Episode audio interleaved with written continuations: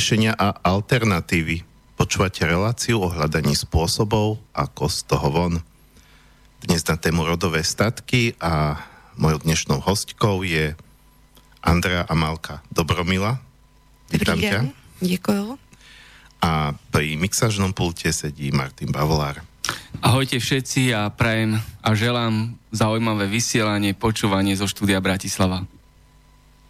A pokiaľ má uh, zaznieť e, v tejto relácii aj hlas nejakého nášho poslucháča, tak jediná možnosť je zavolať na 0950724963 alebo teda aspoň symbolicky vaša otázka alebo pripomienka bez hlasu, ak napíšete na studiozavinač slobodnyvysielac.sk No a ja som sa chcel spýtať na začiatok na rodové statky, ale nedá mi sa den Amálka Dobromila, aké je to meno? A prečo váš vlastne také meno? Trošku mi to pripomína Žiarislava alebo proste takýchto ľudí, ktorí sa zaoberajú nejakou slovanskou spiritualitou a dávajú si nejaké slovanské mena. Mm-hmm. Je to u teba podobné? Um, dá se říct, že ano. Vlastně mé jméno první Andrea je to, který mi dali mý rodiče a s láskou a úctou uh, si ho v sobě nosím a chovám dále, ale ono víceméně bylo nezbytné uh, při, mo- při mém početí, možná i při mém zrození, uh, a vlastně člověk uh, v průběhu života se různými způsoby proměňuje. Zajímavý je, že třeba indiáni při, po- při zrození dítěte nedávali svým dětem jméno, ale postupně, jak to dítě se vyvíjelo, tak ho nejdřív oni sami nazývali, co bylo pro něj charakteristické, specifické. A postupně, když rostlo, vyvíjelo se, dospívalo, tak um, to dítě, ten člověk si dával postupem života třeba i 20 men. A mně před lety přišlo jméno Amálka, aniž bych eh, pátrala po tom, jak, jaký význam tohle jméno má, ale pak eh, ze zvědavosti jsem se tedy podívala na význam toho jména, který se může vykládat různě, ale je to vlastně, Amálka je žena, mm, kterou zajímá ryzost, čistota, ta pravda. A mm, velmi to koresponduje s tím, co jsem jako duše eh, cítila. A tak vnímám i tohle jméno jako jméno své duše, že mě od dětství prostě zajímala ta hluboká pravda, láska a jak se k ní navrátit. Takže už od dětství jsem měla jako dítě různé otázky. Takže proto Amálka a dobromilá vlastně charakterizuje ženu, která miluje dobro. Takže jsem žena milující dobro. tak asi k tomu jménu. Uh, a potom si sa zrejme v nejakej životnej fáze dostala k tým rodovým statkom. Uh, čítala si pana Megreho? Jeho knížky o Anastázii? No, právě, že já, mě se dostala asi před 6-7 lety eh, do ruky kniha Prostor lásky, tuším, že je to druhá kniha, a od svých přátel a říkali mi, podívej, my máme tuhle knihu, mm, jako nám se moc líbila, nechci si ji přečíst? A já jsem cítila, že jo, že bych si ji moc ráda přečetla. A já jsem vlastně ji úplně zhltla, během krátké doby jsem ji přečetla a nestačila jsem se divit, co všechno jsem v ní našla že se tam vlastně potvrdilo cítění mý duše, který jsem od dětství měla. Samozřejmě v té době, když jsem byla dítě nebo dospívající, tak jsem o věcech, které jsem uvnitř sebe jen stěží se bavila se svým okolí, se svými rodiči, ale no, zajímaly vě, mě věci, proč vlastně žijem v systému, jak žijeme, co to je jakoby za život, kam jsem se to zrodila, jestli opravdu tohle je ten šťastný život, protože mně to nepřišlo, že tohle je ten uh, šťastný život, který člověku byl nějakým způsobem dán, darován. A, najednou jsem se v těchto knihách dočetla o rodových stacích a zjistila jsem, že vlastně moje celoživotní cesta je o cestě rodové nebo o cestě rodových stacích. Ono totiž to neznamená hned zákonitě, že půjdete někam žít do přírody na svůj rodový statek. V téhle době teda ne, kdysi dávno. A jsme tak žili po dlouhý čas tímto způsobem života zcela běžně ale dnes je to dlouhý proces, eh, jak se dostáváme zpátky k tomuto způsobu života, protože dneska vlastně žijeme ten způsob života naprosto odlišný, jo, tomuhle způsobu života na rodovém statku. Treba možno povedať mm-hmm. v rámci tejto úvodnej časti, že eh, ty si vlastne mm, istým spôsobom koordinátorka, alebo uh, ako sa to dá nazvať, proste niekto, kto trošku ako sa snaží spájať ľudí, ktorí sa o tie rodové statky zaujímajú, mm. alebo ktorí už aj takýmto spôsobom života žijú? Víš, já jdu celoživotně cestu duše, uh, cestu svý duše a já vlastně nenabízím lidem přednášky, semináře, zároveň i léčebný konzultace, terapie. To je to, co dělám v současné době. A dělala jsem během života spoustu jiných věcí. Pracovala jsem v systému, dělala jsem systémovou práci, víceméně jsem pracovala i na úřadě a mě ta práce těšila, protože už tenkrát jsem ji brala jako službu lidem. A dá se říct, že já vlastně následuju svoji duši v tom, co mi má duše říká, že mám v daném okamžiku dělat, čím se zabývat a a mm, podobně. Takže mm, postupem času třeba mi přišla uh, informace, najednou jsem se dostala k domácímu vzdělávání svých dětí. Mé děti naštěvovaly klasický systém vzdělávání, klasické školy, ale v tom systému postupem času nebyli šťastní. Můj syn vlastně celý první stupeň byl na základní škole a dcera v první třídě a ono to velmi souvisí s rodovými statky, protože kdysi dávno, když jsme žili na rodových stacích, eh, jenom pro představu bych teda aspoň zmínila, co je základní myšlenkou rodového statku a základní takovou myšlenkou rodového statku je vytvořit vlastně láskyplný a harmonický prostor pro sebe, eh, pro svoje děti, pro svoji rodinu a pro svůj rod. A tímto způsobem života opravdu člověk odevzdává mnohé.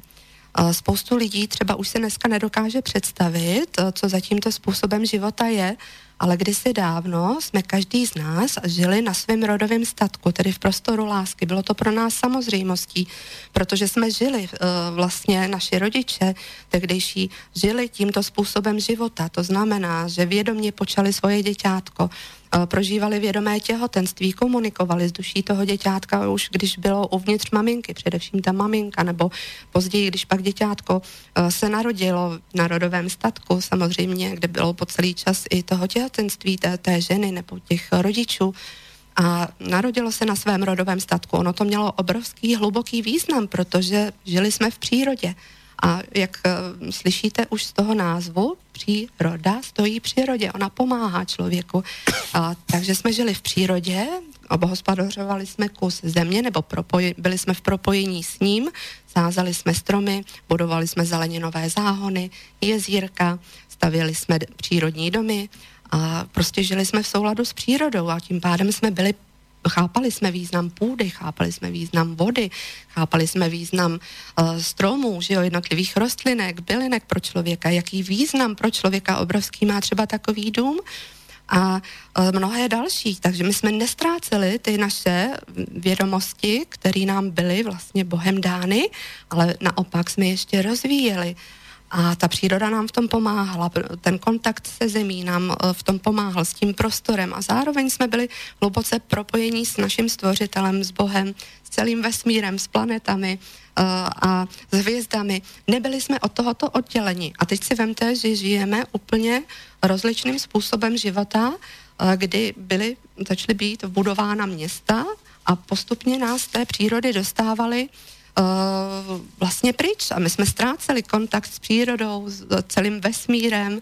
A vlastně tak nastala, uh, nastala cesta pro člověka, kdy člověk se vydal cestou degradace, vlastně čím dál více zapomínal tím, kým byl, zapomínal na svoji skutečnou podstatu, na své původní prameny a postupně se oddal těm obrazům, který pro něj byly stvořený. To znamená město, život ve městě, jsou to nějaká zaměstnání, že, které byly, pro nás byly stvořeny, když mluvím teď o současnosti, o té technokracii, v které žijeme. Takže je to způsob naprosto odlišný a já bych se vrátila k tomu domácímu vzdělávání.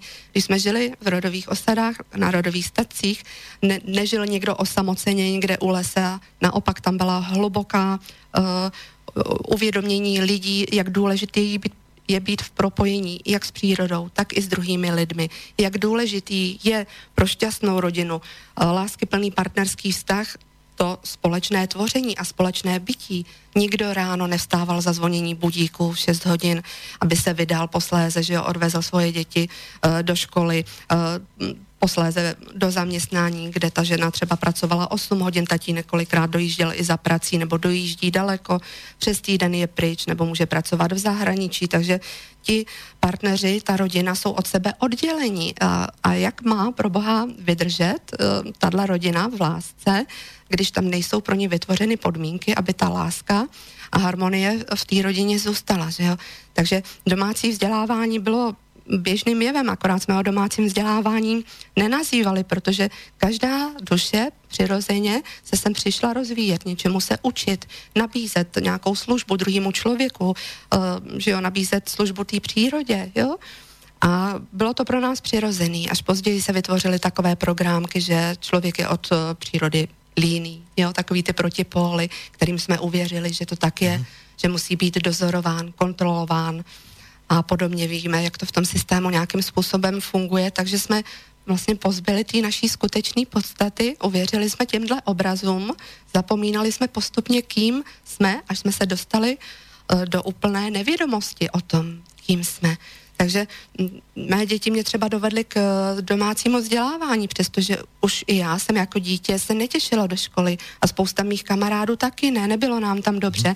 Nechápali jsme, proč rodiče musí odjet do práce a my musíme chodit. Už i ta budova, prostě to prostředí třídy, mě tam nebylo dobře.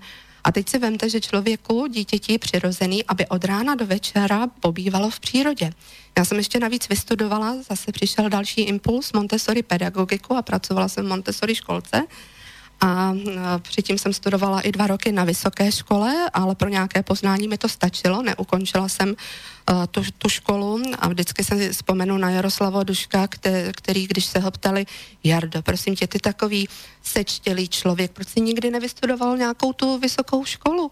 A ono to je úplně jednoduchý, jsou dva důvody. Buď by mě mm, okamžitě vyhodili jako nějaký pochybný individuum, mm. a nebo by mě neustále bolela hlava. Já jsem už, eh, já jsem teda studovala při dětech tu vysokou školu a bylo to velmi náročné i z tohohle důvodu, ty tlaky v té škole, ten obor, který jsem studovala učitelský, bylo to velmi náročné a mě čím dál víc bolela hlava. Jo, takže tam byl jasný signál, že mám skončit.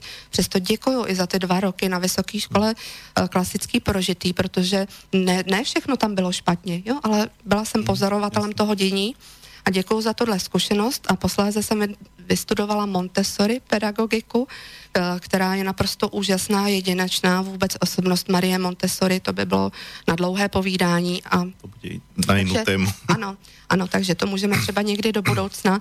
Uh, takže ale víceméně um, i ona uh, vyzývala lidi, uh, společnost k tomu, aby se začali, ona žila před stolety, že zažila první světovou válku, druhou světovou válku a velmi milovala ty děti a viděla, jak tehdejší společnost se k těm dětem ošklivě chová. Tehdejší tehdejší době ty děti musely i dost uh, náročně fyzicky pracovat. Do toho ještě byly odesíláni do těch klasických škol, kde byly ty tvrdé lavice, že jo, učitel tam opravdu chodil s rákoskou, uh, nebál se uštědřit ráno, kolikrát tomu dítěti, když neposlouchalo a podobně, takže v takovýchhle podmínkách a ona byla, vystudovala pět vysokých škol, byla první lékařkou v Itálii, a studovala potom psychologii, jo, antroposofii a další, další obory a opravdu mm, jako pozorovala ty děti, po čem ty děti volají, pozorovala, jak se cítí, když se k ním takhle chováme a zjistila jako lékařka, že proč tolik lidí najednou má e, dětí skoliózy, e, tuberkulózu. A samozřejmě e, se to odvíjelo na té psychice, tento zacházení s dětmi, že jo, i to, že museli sedět v těch lavicích. A ona už tenkrát vyzývala rodiče, aby se nad tímto vážně zamysleli. A a prostě těm dětem připravili důstojnější podmínky pro život. Ona volala vysloveně po reformě ve společnosti, aby opravdu jsme si za, začali vážit dětí lidského života a začali k němu přistupovat jinak. Takže to mě velmi oslovilo, jako i spousta dalších věcí. Uh, nevím, jestli všichni znají knihy Vladimíra Megreho, je jich do, dohromady deset knih a v těch knihách já jsem našla potvrzení, jednak potvrzení mýho vlastního cítění, na což uh, a nejenom já, spousta lidí, kteří to četli, se začali rozpomínat. Je spousta mužů, kteří pláčou při čtení těchto knih, protože jejich duše se rozpomínají na tu dobu, kterou jsme si kdysi dávno žili, ať už na rodových stacích, v těch knihách vlastně je seznámení s veškerou pravdivou historií lidstva, o který se záměrně mlčí, takže tam opravdu můžete nacítit, navnímat. Navíc ta kniha není manipulativní, na což já jsem velmi citlivá, jo, jako nenechám sebou manipulovat, aby mě někdo ovládal, vážím si svobody a života a tak dále, takže pro mě je, je to něco, tyhle knihy jsou jedněmi z nejčistších knih, který jsem kdy v životě četla a jsem za ně velmi vděčná, jako za všechno, co jsem v životě prožila, koho jsem potkala, co jsem kdy četla, ale mm, pro mě to mělo obrovský hluboký dosah a jak jsem se dostala dál k rodovým statku, když se ptal na tu koordinátorku, tak mě vlastně uh, to přišel ten impuls, uh, jednoho rána jsem se probudila a během sna, snu jsem měla uh, vize, že mám založit webovou stránku. Ta webová stránka se bude jmenovat rodovéstatky.com a vedlo mě to. mě to vedlo, má duše mě vedla, jo? A teď nabídnu tyhle přednášky, budou se jmenovat tak a tak. Takže rodové statky a osady, návrat ke šťastnému bytí a harmonii na zemi. To je název mý stránky a vlastně téma nejhlubší mých přednášek. A vlastně další témata, který nabízím, jsou v tak úzkém propojení s rodovými statky. Ty rodové statky zahrnují všechno. Takže uh, alternativy ve vzdělávání, Montessori pedagogika, o škole štěstí, Eh, takže to téma vzdělávání, výchovy dětí, eh, do toho jsem absolvovala ještě kurzy etikoterapie u pana doktora Vladimíra Fogeltance a pokračovala potom dál v pokračovacích kurzích etikoterapie. A obdobně jako u radových statků jsem najednou zjistila, že vlastně jdu celoživotně cestou etikoterapie, protože etikoterapie hledá uh, u nemocného nebo u člověka, který se něčím trápí, příčinu toho, proč se tak cítí, proč to onemocnění vzniklo. Hledá tu příčinu a mě už jako od dětství nebo od dospívání zajímalo, proč se mi dějou v životě tyhle ty věci, proč se takhle chová to okolí, proč jsou ty věci ve společnosti takhle. A chtěla jsem to moc pochopit. A opravdu, když duše člověka touží, uh, nalézt tu odpověď, je tam ten čistý úmysl, tak najednou vám přijdou do života lidi, nebo v 16 letech mi jedna úžasná žena dala knížku Louise Hayový Miluj svůj život. A já pochopila, že vlastně v těchto inkarnacích, v těchto životech to prvotní, co jsme sem přišli si navrátit, je ona ztracená sebeláska, sebeúcta, sebeuvědomění, sebehodnota, jo? Bez toho se nemůžeme pohnout dál, aby se mohli k tomu přidat další věci. Takže eh, všechno tak jako pěkně se mi v tom životě skládá. No, tak. Dobre, ja, ja som sa samozrejme chcel dostať k tej podstate, uh, ako predstaviť celý ten koncept rodových mm-hmm. statkov, lebo zatiaľ tak chodíme okolo, ale to je na úvod v poriadku. A preto som sa pýtal na tú koordinátorku, lebo viem, že uh, uh, takto, my sme sa vlastne spoznali na jednej tvojej prednáške, mm-hmm. kde ja som bol bol to v rámci jedného ezoterického festivalu, nie je to teraz dôležité. Konferencii? To bola Abo, ja, no, no, pardon, konferencii, uh-huh. kde si ty mala jednu z prednášok práve rodových statkov a si tam uvádzala veľmi veľa príkladov aj zo zahraničia, aj teda uh-huh. akože, že spomínala si konkrétnych ľudí, konkrétne príklady, Uh, preto, ale tam, tam si to nejako, som to nejako nezachytil, alebo si nezapamätal, že či ty, či ty si buď založil, alebo si súčasťou nejakej povedzme siete, mm-hmm. alebo nejakej organizácie, alebo niečo takého, alebo si proste len človek, ktorý sa o to zaujíma, e, ktorý si to sleduje, ktorý, ktorý to študuje a povedzme sa aj zoznamuje s ľuďmi, ktorí túto tému riešia. Takže pro mě rodové statky a osady jsou melodii mý duše. Prostě mám to v sobě a každý máme tu prvotní moudrost v sobě, tak já jenom následuji svoji duši. Založila jsem si stránky, nabízím přednášky a semináře a najednou se na to nabalují věci. Najednou se mi ozvou lidé, že našli moje webové stránky a ptají se mě, jak je to se situací vývojem rodových statků a osad v Česku, na Slovensku. A nebo se mě oslovili uh, vlastně přátelé dnes už kluci z televize Natura, že vla- našli moje uh, webové stránky a cítili, že mě mají oslovit, mají se se mnou spojit. Zas oni následovali svoji duši, hlas svojí duše. A tak jsme se skontaktovali, takže mm, přijeli eh, že jo, i sem na Slovensko. My jsme objížděli rodové statky mých přátel tu na Slovensku. Uh, a tak takhle se propojujeme, ono to nějak samo vzniká. Mm. Jo, samo, samovolně to vzniká, není to nic Jasne, jakoby, nie je to nějaké organizované, někde registrované občanské registrované, združení. Není to združení. To... A může vzniknout eh, že jo, další, další věci, já nevím, co všechno, ještě jakoby, těch možností je nespočet. Jsem tomu otevřená, já i na svých stránkách vyzývám, pokud lidé cítí, že je ty stránky oslovily, vědí o rodových stacích, nebo se chtějí dozvědět, nebo se chtějí propojit, v nějaké souvislosti, která jim přichází, takže jsem tomu otevřená a opravdu se to nějak jakoby skládá samo, jenom ještě bych těm rodovým statkům řekla tu další podstatu, aby si lidi dokázali představit, co to je tedy za prostor. Mm, tak mm, takovou důležitou podmínkou je, že je to prostor o velikosti minimálně jednoho hektaru, což je 10 tisíc metrů čtverečných. A má to velký význam právě z permakulturního hlediska, že na takto velkém prostoru nebo i větším už je možno vytvořit prostor postupem času, který se co nejvíce bude obhospodařovat sám bez nějakých větších zásahů člověka. Ty samozřejmě jsou zapotřebí na začátku. Člověk, který ho oslovila tato myšlenka, tak povětšinou už ví, do čeho vstupuje. Když chce rodový statek budovat, ví, že do toho bude vkládat že jo, nějaký čas a energii, takže zpočátku té práce bývá dost často hodně, protože víme, v jakém stavu jsou dneska pozemky a když pak slyšíte i příběhy těch lidí, kteří tvoří na rodovém statku, tak eh, přestože cítili, že tenhle pozemek, ten jsem si zamilovala, ten mě oslovil, to je on, tady chci žít a zajímali se, že jo, jak by ho mohli získat, komu patří a tak dále. Až se stali vlastníky uh, toho pozemku, tak třeba to byly prostory, které byly úplně spustlí, byly zarostlí trávou, že jo. Takže ty práce, jenom než to všechno posekali, pokosili, uh, než, než to dostali do té podoby, jaký je to teď, třeba po dvou, třech i více letech, to je něco fantastického, kolik práce a úsilí za nimi je.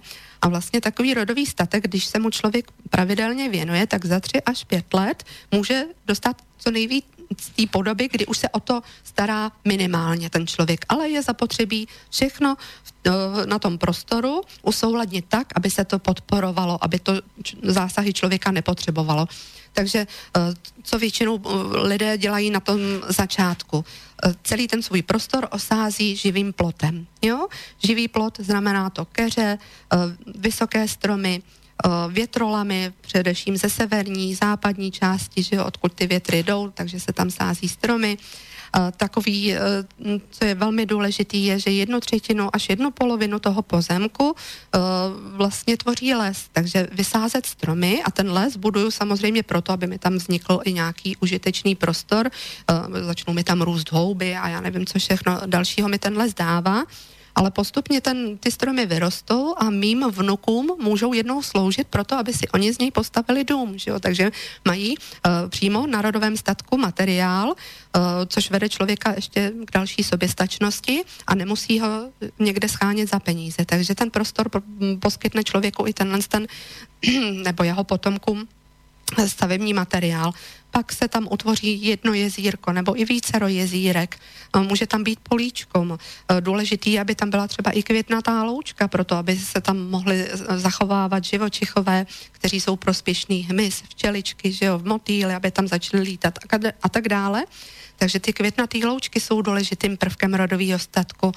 Do toho tam můžou být zeleninové záhony a samozřejmě přírodní dům, ale uh, ono opravdu není zapotřebí, pokud člověk není v nějaký tíživý situaci, je zapotřebí si nechat čas a nejdřív ten prostor pozorovat, odkud žijovane vítr, jak, kde by bylo vhodné vybudovat třeba to jezírko, no, postupně to sledovat, který místo by bylo nejvhodnější pro ten dům, kde vybudovat to a to. Takže každý člověk se vlastně stane tvůrcem uh, toho svého prostoru, projektuje, projektuje nej, nejdřív ve svých vizích, myšlenkách, svůj uh, prostor lásky, svůj rodový statek. Dříve to tak běžně dělal muž se ženou, že jo, když do, dostali věku 18-20 let, našel si ten muž svoji milovanou, ona jeho. Uh, takže se propojili, dříve to bylo mnohem jednodušší, byly běžně k mání pozemky, Eh, nebyla takováhle nerovnováha ve společnosti, eh, kdy máme zbohatlíky, kteří vlastní já nevím kolik hektarů a člověka, který nemá peníze a nemůže si to pořídit, ale běžně si vybrali eh, se vší pokorou, že jo, nebyly hamouny, nějaký hm, ten prostor kolem toho hektaru, který si zamilovali, který je oslovil a začali tam ve svých vizích projektovat ten svůj prostor lásky. To trvalo třeba i několik měsíců, možná i rok, jo. A pak na to, když už měli ten projekt rodového statku hotový, posléze obcházeli všechny sousedy v té vesnici a zvali je na takzvaný obřad lásky. Dřív neexistovala svatba, ale obřad lásky, který byl velmi významným prvkem, který pomáhal vlastně udržovat tu lásku věčnou, jo? Takže jsou tam další jakoby prvky s tím provázané eh, proto, aby eh, opravdu ta láska v tom vztahu mohla vydržet co nejdíl a posléze pak i v té rodině. Dobre, dost, začíname sa dostávať k podstate. Mne, mne to hneď vyvolalo niekoľko otázok, ale tie otázky si nechám po pesničke, pretože už sme vlastne v závere prvej polhodiny. Pesničky som sa snažil vyberať také, aby ladili s tou témou. Prvá skladba, ktorú si pustíme, je vlastne pôvodom od Žiarislava, ale nespievajú on, spievajú zo skupenie, ktoré si hovorí Svetlovlad a je to vlastne prerábka Žiarislavovej skladby Postoj chvíľu, keďže vlastne títo ľudia, ktorí, e, sú, sú to jednak ľudia, či už Jarislav, alebo títo, tí, tí, títo, e, títo muži a ženy, ktorí, ktorí vlastne vytvorili formáciu Svetlovlad, ktorí jednak majú blízko k slovanstvu, jednak k prírode, tak si myslím, že to celkom pasuje. Takže po tejto skladbe sa vrátime a budeme pokračovať.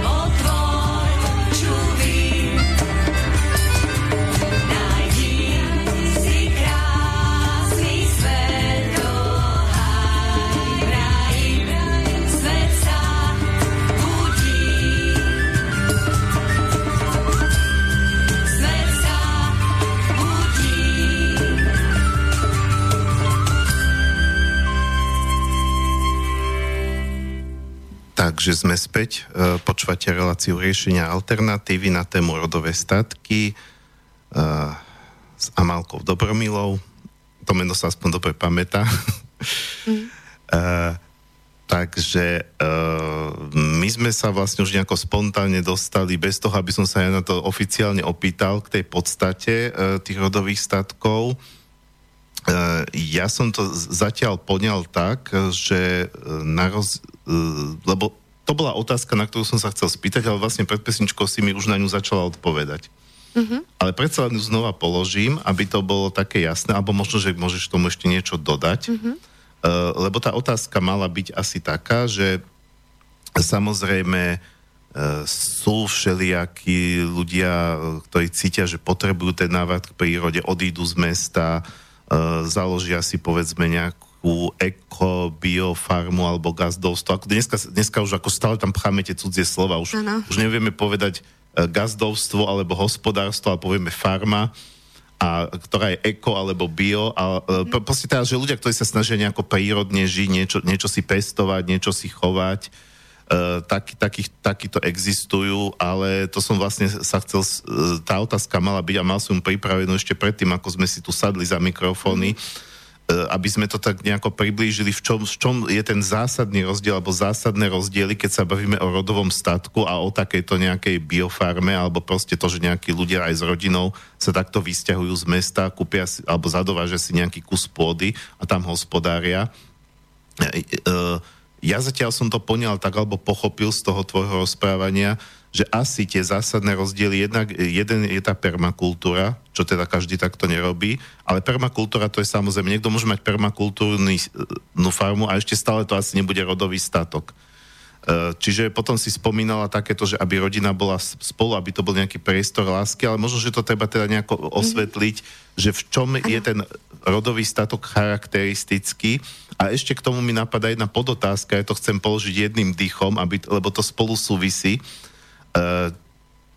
vieme teda, alebo ten koncept je známy z knih pána Megreho, čo je teda Rus, ruský autor. To treba ešte spomenúť, lebo Megre neznie až tak ruský ako prezvisko. To ste jeho knihy o Anastázii. On má i ukrajinské ešte. Ako uh, aha, no dobre, no každopádne je to slovanský autor. Či teda tento koncept je vyloženie slovanský, a, a či, alebo je to niečo všeludské, čo, tu, čo vlastne E, ľudia budovali tradične aj v iných kultúrach. No, tak to je dlhá otázka, ale ja to teraz zhrniem ako... Je to dlouhá otázka. Dva základné body. V čom, v čom je rozdiel medzi rodovým hmm. statkom a nejakou prírodnou permakultúrnou farmou mm-hmm. a či je ten koncept čisto slovanský? Tak uh, slovanství je podstatou vedrusu a o vedrusech ví málo kdo, až v knihách pana Megreho se právě může do, dočíst o vedruské Eh, civilizaci, což je naše prvotní civilizace, která tu byla na zemi. A úžasné na ní je a mé duši velmi blízký to, že kdysi dávno uh, neexistovaly žádné státy, žádné hranice, nebyly národy, nebyli jsme rozdělení, nebyly na, nebylo náboženství v tom konceptu, v jakém ho chápem dnes, že by bylo křesťanství, buddhismus, uh, že jo, islámismus a tak dále, jo. Takže prostě tohle dřív neexistovalo a to je mi velmi blízký, velmi s tím souzním a ve své podstatě každý tu moudrost, hlubokou moudrost máme zapsáno v sobě, ve svých duších. Akorát my jsme ji někam upozadili, zapomněli jsme na ní. A teď máme možnost třeba i díky knihám pana Megreho, nebo někdo um, se k té moudrosti může ne, navrátit a tak se i děje třeba úplně jiným způsobem. To znamená, že najednou uh, chodí víc do přírody, nebo má zahrádku, nebo má chalupu, najednou si rozpomíná, aniž by znalo, že jsou termíny jako rodové statky, vedruská civilizace, cítí v sobě, že kdysi dávno jsme byli svobodnými lidmi, žili jsme šťastným způsobem života a tak v první řadě bych chtěla říct, že vlastně ten způsob života, který žijem běžně dnes, uh, tak je naprosto obrácený. Ono je lehký měřítko, jo? jako naprosto obrácený tomu, tomu prvotně šťastnému způsobu na rodovém statku.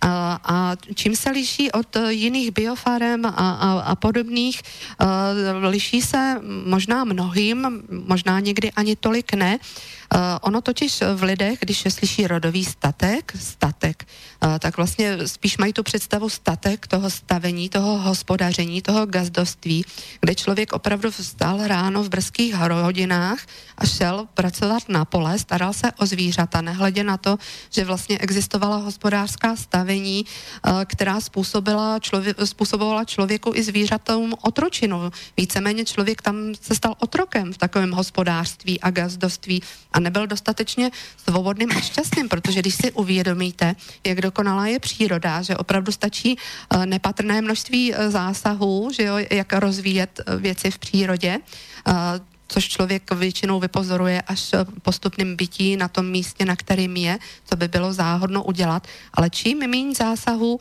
vlastně do té krajiny člověk dělá, tím víc mu ta příroda slouží ku prospěchu. Takže kdysi dávno opravdu nás stalo velmi málo úsilí a práce, aby najednou nám tam začalo něco uh, růst. Já nevím, jestli někdo možná uh, z posluchačů viděl i uh, film Stéblo slámy uh, s o ním uh, Japoncem Fukuokou, uh, který, nevím, jestli jsi to viděl, Marianne? Já, ano, já, ano, to, jo, já vím. to je úžasný a on prostě, že jo, taky vědec, biolog a, a tohle to, uh, a on říká, že ten život má být jednoduchý a ne aby pro nás byl tíživý. Um, takže člověk má mít dostatek prostoru, aby mohl spát a prostě jen tak si být, že jo. Uh, takže on má tu techniku, kdy mm, vlastně mm, semínka různá mm. nakombinoval do té hlíny z té blaslámy a byly tam třeba rostlinky, byly tam květinky a on prostě... Helen to tak rozhazoval. Pokus, pokus omyl, že jo, a on rozhazoval ty hliněné koule plnění těchto semínek a najednou se zjistilo, který semínko se uchytilo, který ne. Ta příroda sama věděla, že tohle to místo je prospěšný. Čím víc necháme na té přírodě, čím méně těch zásahů bude, tím lepší. Samozřejmě víme, z jakých podmínek, z jak zdevastované přírody nyní vycházíme a v první řadě je zapotřebí tu přírodu nějakým způsobem uzdravovat. Takže ten rodový statek už má v sobě tu hloubku, že prvotním, co člověk by měl dávat té přírodě, je láska. Jenže k tomu, aby mohl dát, dá, dávat dál tu lásku, už jenom ta láska pro některý lidi to může být, prosím tě, láska, jako budu, jak budu dávat lásku. No prostě je zapotřebí nejdřív ten prostor lásky vytvořit v sobě. To je to, co teďko zažíváme, že jo? Navrátit se k, opravdu k čistotě té duše, k čistým úmyslům a posléze můžeme tu lásku dávat přírodě. Člověk je, to je hlavní předurčení člověka. Dávat lásku zvířatům. Ne proto, aby tady byli polovníci, myslivci, že jo, připravení střílet srnky, eh, divočáky. Teď, to je šílenství a spoustu dalších svět, věcí. Nemluvím o velkochovech, jak se tam že jo, chovají lidé k těm zvířatům a tak dále. Eh, to, to všichni už jako v dnešní době nebo mnozí z nás víme. Takže člověk eh, se obrátil na druhou stranu, eh, když zvítězila v člověku nebo v lidském společenství, v kolektivním vědomí vlastně energie sobectví. To je obrácená energie, že jo? Takže z energie lásky, z naší podstaty eh, jsme šli, vstoupili čím dál více do energie sobectví. A teď z tohohle stavu sobeckosti se navrácíme opět k energii lásky. A je důležité pochopit, co to ta láska je, co to vůbec je ta láska. Spousta si lidí myslí, že muž a žena a sex a to je láska, že? A to jsou velmi cestné a zkreslené představy a vlastně lidé zjišťují postupem času, že ten sex jim to, to trvalý štěstí nepřinese. Ani ten způsob života v těch městech, kterým žijeme, oddělení jeden od druhého, od přírody, to nám štěstí e, nepřinese, za což mluví e, vysoká rozvodovost a rozpadovost vztahů, e, který jsou neudržitelný po celý život. To málo komu se poštěstí, že opravdu vydrží vztah a ještě v jakých kvalitách po celý život, jo. Takže tohle to mluví za vše. Takže opravdu tím prvotním, s čím by člověk měl vstoupit, když si chce pořídit, že chápe, chápe. Je už to člověk, dá se říct, aspoň částečně probuzený, vědomí a jde tam s respektem, jde s úctou, zamiluje si ten prostor a ví, že má dávat lásku. Samozřejmě je fajn, když má kde bydlet a nespěchá na nic a opravdu ten prostor miluje, spojuje se s tím prostorem, povídá uh, stromům, pokud tam jsou nějaké, nebo vůbec té půdě, tomu prostoru, matce zemi, o sobě, o tom, kým je, proč tam chce tvořit prostor lásky, co ho k tomu vede, proč ho chce vytvořit, že prostě chce pomoci přírodě. Třeba to je jeden z důvodů hlubokých, velikých, uzdravit tu přírodu, pomocí, protože ona teď v současné době velmi potřebuje naší pomoc. Jinak ona je plně soběstačná, ale vzhledem k tomu, do jakého stavu jsme tu přírodu dostali, ona potřebuje naší pomoc. Takže pomoci přírodě, ano, proto vstupuju národový statek. Dále, co chci zanechat uh, svým dětem, jaký odkaz? Když jednou odejdu panelákový byt někde ve městě, to je všechno, co zanechám svým dětem a způsob života uh, takový, že jsem ho odevzdal tomu systému, uh, který to byl stvořen, mí, jo, místo toho, abych opravdu tvořil hodnotné věci, Neříkám, že vždycky to musí být špatně, že jsou lidé, kteří i v rámci systému konají dobro a konají dobré věci, nebo to tak aspoň cítí, ale pro mě je, osobně je prioritní a pro spoustu lidí vstupující na rodový statek vrátit lásku té přírodě, uzdravit tu přírodu. Ona nežádá nic, jenom tu lásku a lásky plnou péči. Chovejte, já jsem tu pro vás, lidé tak se prosím chovejte ke mně s úctou, s respektem a já vám dám všechno. Takže příroda je připravená nám vše odevzdat. Plody ze stromů, že jo, eh, z keřů, eh, pokud si budeme tam pěstovat eh, zeleninu, tak budeme mít rajčátka, okurky a tak dále. Ona je připravena, můžeme mít obilí, pít si svůj vlastní chleba a je to úžasný a může to být v lehkosti, jo. Už zatím není viděna biznisu. Toto je to odlišný třeba od těch farem, kdy jdu, častokrát jdou lidé na farmu proto, aby to byla i jejich výdělečná činnost. A v tom ty úmysly se, nemusí to být špatný, jako nečistý úmysl. Mám dobrý úmysl, chci, aby lidi dostávali třeba kvalitní stravu a je to taky fajn, ale není to úplně princip rodového statku, jo? Vstupuju s tímhle na rodový statek, s tím vším, co jsem teď zmínila. A ten prostor vám postupně, jakože dokazují lidé, můžete vidět už dneska stovky videí, třeba i z Ruska. Nemusíte všemu rozumět, stačí částečně, že, že rozumíte, nacitujete, navnímáváte. A už je spousta reportáží i z Čech a ze Slovenska, bude jich dále více a více z rodových statků, kde lidé vyprávějí, jak se dostali ke svým prostoru lásky, co jim ten prostor dal, co v nich otevřel? A většinou vám lidé řeknou, že prostě nevědí, co tvořit dřív a jsou lidé, kteří tam mají i zvířátka a víceméně vyrábějí třeba síry, že jo, nějaký mléčný výrobky, ale dělají to s láskou, prvotní je to láska, že jo, tak dělají to pro sebe a když mají navíc, tak nabízí k prodeji, jo. E, někdo nemá zvířátka vůbec a prostě chce být veganem, tak stačí mu zelenina, stačí mu že jo, ořechy, plody a tak dále e, a ovoce a, a je to pro něj plně dostačující. A když má nějaký přebytek a cítí, že ho chce rozdat, tak ho rozdá. Když e, to chce prodat, zužitkovat, nebo ho to vyzve, je, to by bylo fajn, třeba máme kamarády v Dětvianské huti, e, který zanechali klasický způsob života v tom systému Metrixu, cítili, že byli v zahraničí, a odešli vlastně na Slovensko. Anička je ze Slovenska a její muž je Rakušan, takže Oba dva cítili, že mají být na Slovensku, že chtějí vytvořit prostor lásky, přestože žili v domečku se zahrádkou, ale nebyl to ten hektar, ten velký prostor. A mají teď prostor o velikosti pěti hektarů a fantazie se meze ne- nekladou a mají jasný vize a neustále přichází nový inspirace, jak ten prostor vytvořit. Takže vysázeli ještě před zimou, osázeli asi jeden hektar, plochu jednoho hektaru, že mají asi pět hektarů a jeden hektar osázeli levandulí a mají záměr vyrábět z té levandule, ať už to budou esenciální olejíčky, nebo z toho můžou být mídlíčka, nebo cokoliv dalšího. A to je to krásný. Tady vidíte, jak je to obrácený tomu životu v tom městě, kdy jsme zvyklí na jakýkoliv konzum, kdy všechno, nemusíme dělat nic, máme všechno připraveno. Že jo? Takže my jste my jsme přestali tvořit. To je další prvek, který rodový statek rozvíjí. Naší vlastní tvořivost. Jestli někdo cítí, že může nabídnout uh, terapie, masáže, uh, nějaký poradenství, cokoliv, nebo vzdělávat děti, že jo, já nevím, propojí se více lidí, více rodin, rodin se společným záměrem, mají dětičky, takže můžou vytvořit združenou komunitní školu nějak o 8-10 lidech a buď jeden z rodičů bude vzdělávat děti, nebo se střídají, nebo si najmou učitele, když chtějí se věnovat eh, pracovně ještě něčemu jinému.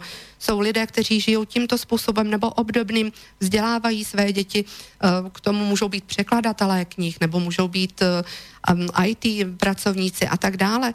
Víceméně už tito lidé více a více aktivit přesunují na ten rodový statek, i když částečně můžou ještě doježdět za prací, proto aby získali ještě nějaký peníze, který jim pak slouží pro zvelebování hmm. toho svého prostoru a další aktivity. Jasné, lebo předpokládám, že můžu robiť aj z domu, Tak. Zase neznamená, že keď mám rodový statok, že tam nemôže mať internet. Ano, Aby to zase niekto nepredstavoval, že, že, že teraz sa obrátime úplne tom Jsou někteří lidé, kteří ho tam nechtějí a, a, a je to pro ně v pořádku a mluví, že si po, opravdu co je, jeden jediný rodový statek, ten to je individuální. Jo? Opravdu nenajdete ten stejný rodový statek v sousedství, protože co jediný člověk, že jo, jsme jakoby individualita, i když jsme jedním, tak jsme individualita a každý máme nějaký představy a to je nádherný, úžasný. Jo? A tak se obohacujeme navzájem. Jeden si vytvoří rodový statek takhle, druhý takhle a i když to nebude hned v rámci rodové osady, tak víme, že už poblíž najednou zjistíme, že tady někdo buduje, jenom to nenazývá rodový statek, nebo chce být v ústraní, nechce být nějak známý, ale prostě si buduje rodový statek, protože ho to oslovilo. A takhle postupně vznikají ty rodové statky v Československu, v Rusku ještě daleko větší mírou, protože na území Ruska ta naše prvotní moudrost byla zachována tu nejdelší dobu. Uh, takže mají k ní ti lidé daleko blíž, což je i vidět v takzvané soudružnosti toho národa, že opravdu oni se propojují na všech možných úrovních, drží při sobě. V současné době v Rusku už je téměř 400 eh, rodových osad zaregistrovaných u zvonících cedrů Ruska. Je to obrovské množství a opravdu jsou překvapení i lidé na Slovensku, možná i jako je důvodů nespočet, proč dělám tyhle přednášky, protože na ní chodí lidi, buď kteří už tvoří rodový statek, nebo četli knihy a chtějí tvořit rodový statek, nebo chtějí změnit život a cítili, že mají být na té přednášce, jenom neví jak a může je to inspirovat pro jejich vlastní cestu. A najednou třeba i ti lidé, co tvoří rodový statky, tak měli pocit, že jich je málo, že jich moc není. A teď já tam vyprávím, jo, tamhle už tvoří rodový statek ten a ten a ten a ten. Mm-hmm. Takže už jenom to povědomí mm, dávaný Jasne. lidem skrze tyhle přednášky, každý přispíváme, že jo, nějak svou částí k tomu celku. Takže moje cesta je takováhle. A řík, jak uh, už jsem zmínila, je to melodie mý duše. Já to dělám s takovou láskou a s čistými úmysly a nesmírně mě to naplňuje. A když vidím, že to naplňuje i ty lidi okolo, že nás to propojuje, uh, opravdu nás to posouvá i na té kolektivní úrovni dál, tak je to něco úžasného. Takže uh, vlastně už jsme zmínili, odpověděli jsme na tu otázku o tom slovanství. Mm-hmm. Je to podstata vedrusu, naší prvotní vedruské civilizace, která tu na Zemi trvala 990 tisíc let. Je možný se o tom dočíst číst téhle knize, ale homotné jakoby důkazy o tom nejsou už jenom z toho důvodu, že po této době následovalo několik planetárních katastrof na Zemi a člověk už se vyvíjel jakoby z úplně jiného stavu, takže nám tady byly předhazovány teorie, že člověk se vyvinul z opice, že byl ten pravěk. Opravdu jako člověk zdegradoval že jo, na své cestě, tak samozřejmě už nebyl tím dokonalým člověkem, vědomým tvůrcem, své reality, ale už vycházíme úplně, jdeme úplně z něčeho jiného. Takže proto nejsou jakoby hmotné důkazy z tohoto způsobu života, ale ty důkazy má každý ve své duši. Opravdu není uh, možné to zatracovat, je to to největší bohatství, který máme a každý má možnost se nacítit, jestli je to s ním v souladu, není v souladu, jak by to mohlo být. Ono ta pravda v současné době, zaplať pán Bůh, bude vylézat na povrch.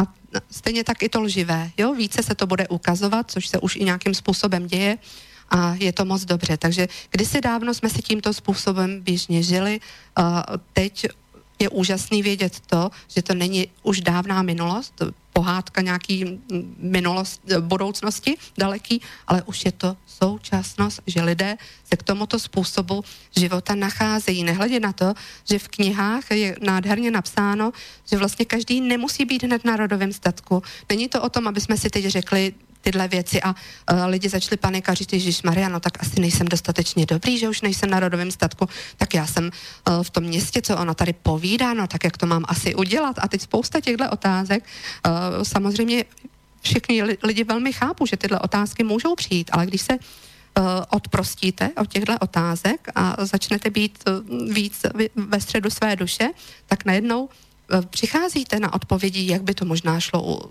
udělat, co už jste dávno cítili, že byste chtěli změny, změnit v tom životě? A že možná už nastal čas pro ty změny, jenom vám chyběla ta odvaha to udělat. A najednou vám tady říkám a jsou i příklady, hmotné příklady lidí, kteří už ty životy proměnili. A opravdu nezbytno, samozřejmě nezbytná je ta touha, čistá touha, že prostě chci uh, tohle to vytvořit, že je to dobré pro mě, pro moji rodinu, pro můj rod, proto aby můj uh, rod nevymřel, ale byl zachován a pokračoval dál, proto abych uzdravil přírodu, pomohl matičce zemi a samozřejmě uh, to proměňuje celý dění ve společnosti, že? takže to má opravdu hluboký význam.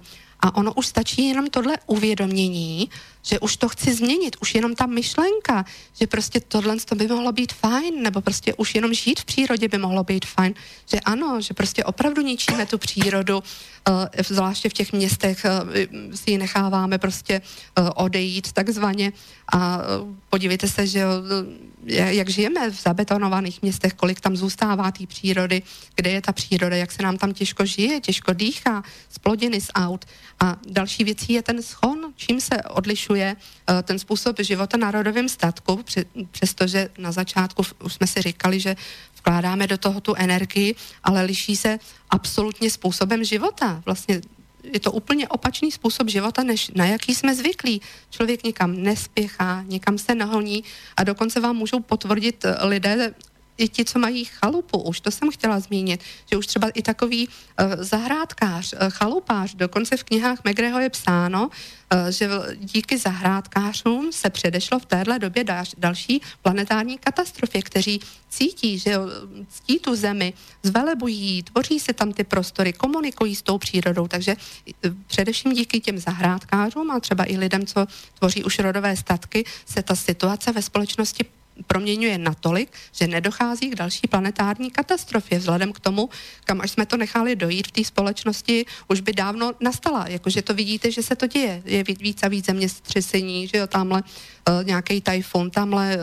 vlny tsunami a tak dále, jo, co všechno se děje a děje se to proto, že ta matička země řík, uh, říká, já už to, ale nemůžu, ta moje bolest už je tak veliká, že já už nemůžu takhle být dále drancována a ničena a vlastně volá o pomoc. Jo?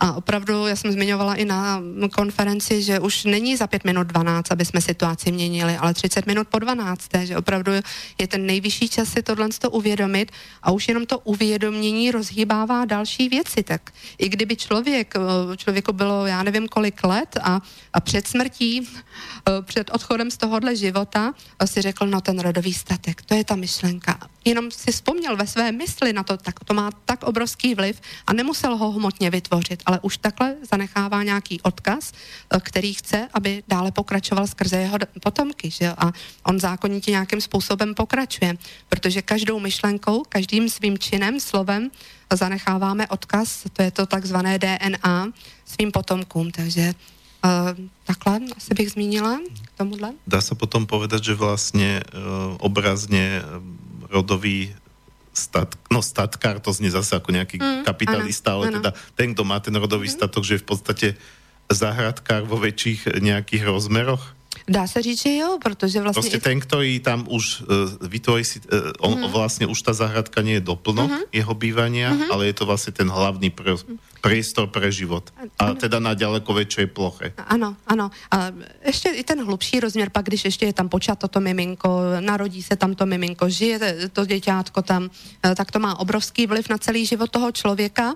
Uh, takže má to ještě jakoby další souvislosti, ale samozřejmě i ten zahrádkář, má velký vliv uh, vlastně uh, na, na to dění v té společnosti.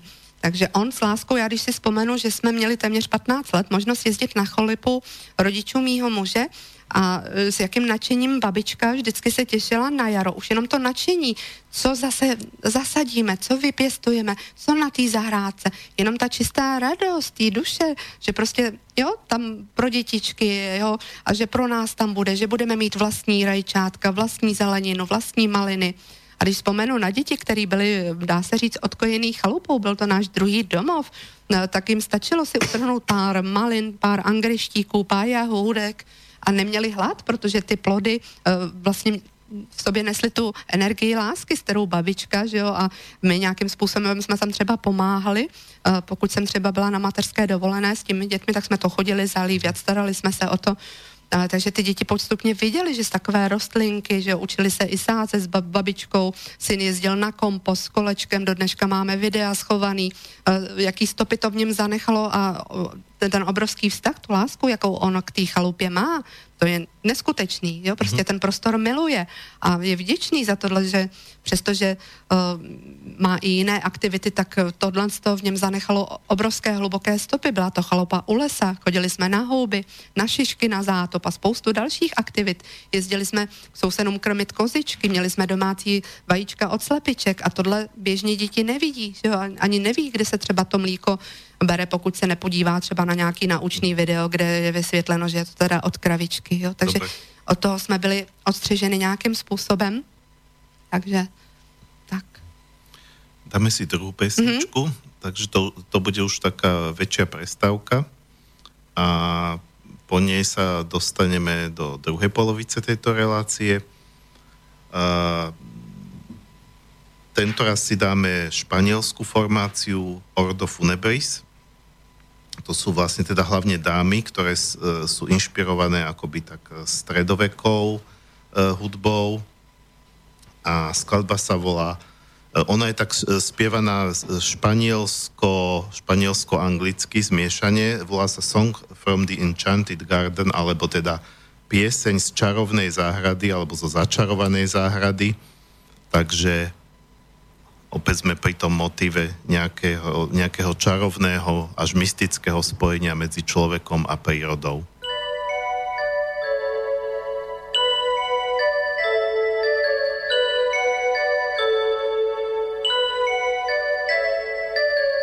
Érase una vez un hermoso espejo plateado, construido por un rey de un lejano país para su hermosa y pequeña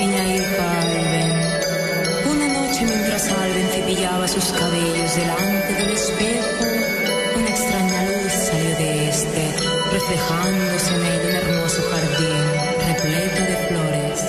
Alden puso su mano el cristal y sin darse cuenta de repente se trasladó a ese mundo mágico al que cada noche desde entonces regresó a través del espejo,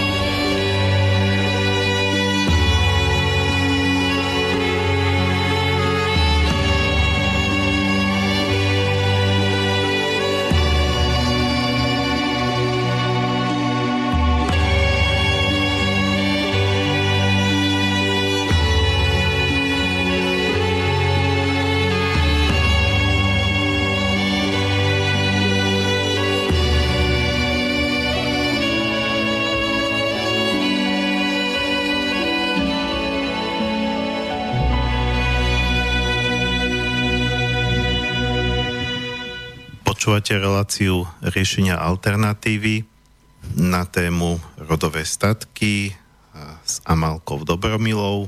A pokiaľ nechcete len počúvať, ale sa aj zapojiť, či už vašimi otázkami alebo poznámkami, môžete na 0950724963 alebo studiozavináč slobodnyvysielac.sk No a my sme sa počas pesničky bavili o tom, že by si rada prečítala nejaký úryvok z Megreho knižky, ktorý súvisí nejako s deťmi a s výchovou. E, samozrejme, treba, treba toto zdôrazniť, alebo tak vlastne hovorili sme už o tom, že okrem iného ten rodový statok je aj priestor na to, aby tá rodina bola spolu, aby si viac, aby, aby si upevnila tie väzby a týka sa to samozrejme aj detí Ano. Takže uh, nech sa páči, môžeme sa dostať jo, k tomu úryvku. Můžu případně jako mm-hmm. uvěst? Ten úryvek je vlastně z mé diplomové práce, kterou jsem zpracovávala uh, v rámci Montessori studia, nebo studia Montessori pedagogiky a uh, bylo to na téma právě rodových statků a osad a jedním z úryvků vlastně to, této mé diplomové práce, kde vycházím jednak z díla Marie Montessori, tak i z knih Vladimíra Megreho, Eh, je téma místo zrození našich dětí a neb jak a proč vznikly porodnice. A prosím vás k tomu všemu, co tady já dneska říkám, neberte nic jako dogma. Opravdu rozjímejte se nad tím, uh, naciťujte se svojí vlastní duší, přemýšlejte se nad tím, jak to s vámi souzní, nesouzní a podobně. Takže místo zrození našich dětí a neb jak a proč vznikly porodnice. Ve vedické době rodili rodiče své děti doma, ve svém prostoru lásky. Při porodu dítěte se nacházel vedle ženy rodičky pouze její muž. Nikdo nesměl vstoupit na jejich statek, a to z psychologického důvodu.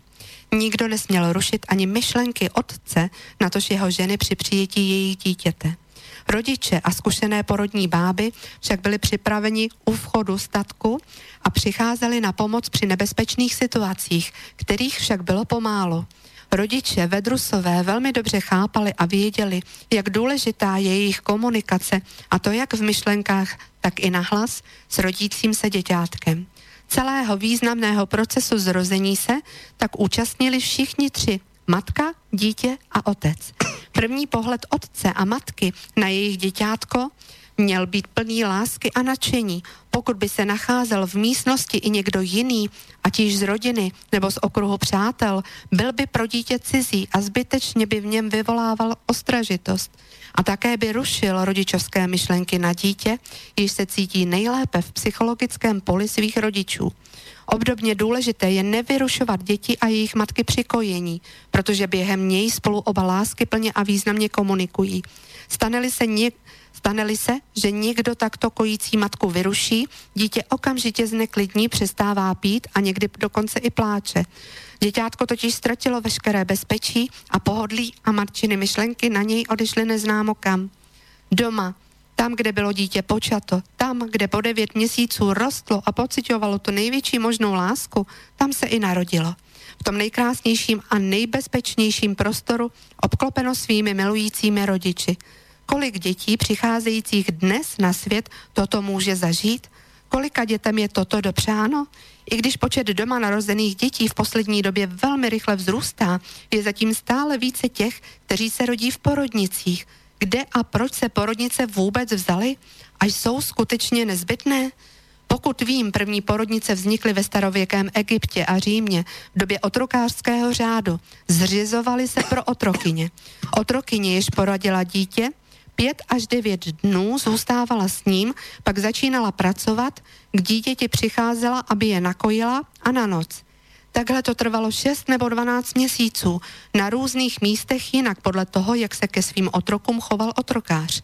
Po odloučení matky od jejího dítěte se o něj nejdřív starali otrokyně, chůvy, speciálně vyškolené. Později, když dítě dospívalo, přecházelo do výchovy k jiným otrokům, podle toho, co pro něj předurčil majitel.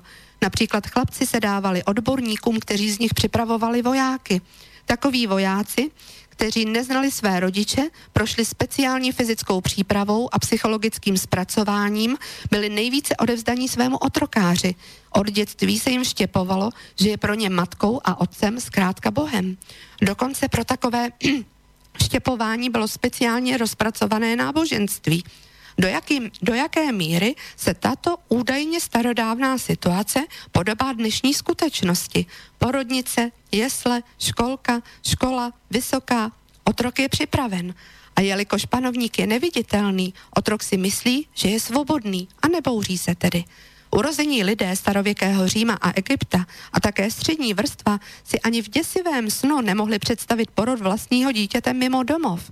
Zvali k sobě domů nejdřív porodní báby, později lékaře, věžce. V Rusku byly první porodnice určeny pro lehké ženy.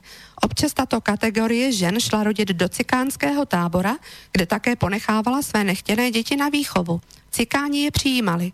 Porodnice je vůbec nonsens je zřetelným příkladem ztráty porodního instinktu u žen a ztráty nejen původních znalostí, ale také kultury citu dnešního člověka. Ztráty citu skutečné lásky k ženě a ke svému dítěti jako části sebe, jako k svému pokračování. Dítě narozené v porodnici nemůže být jen vaše, je ještě něčí. Proces narození se skládá z početí, donošení a příchodu dítěte na svět.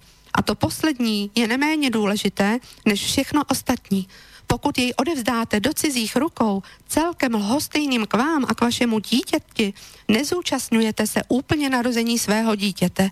Jako důsledek u vás nevzniknou v plné míře rodičovské city, což dítě pocítí, posléze vám to vrátí s vůbec citností.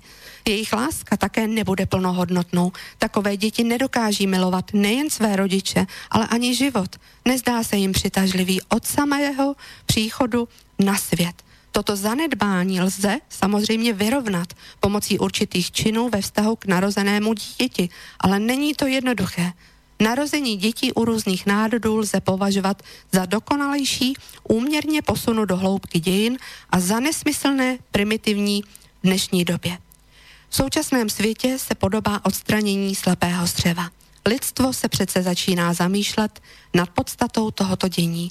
Je to úryvek uh, z knihy Nová civilizace, obřady lásky. Uh, Vladimír Megre přeložila Valentína Limarinko Novohradská v roce 2006.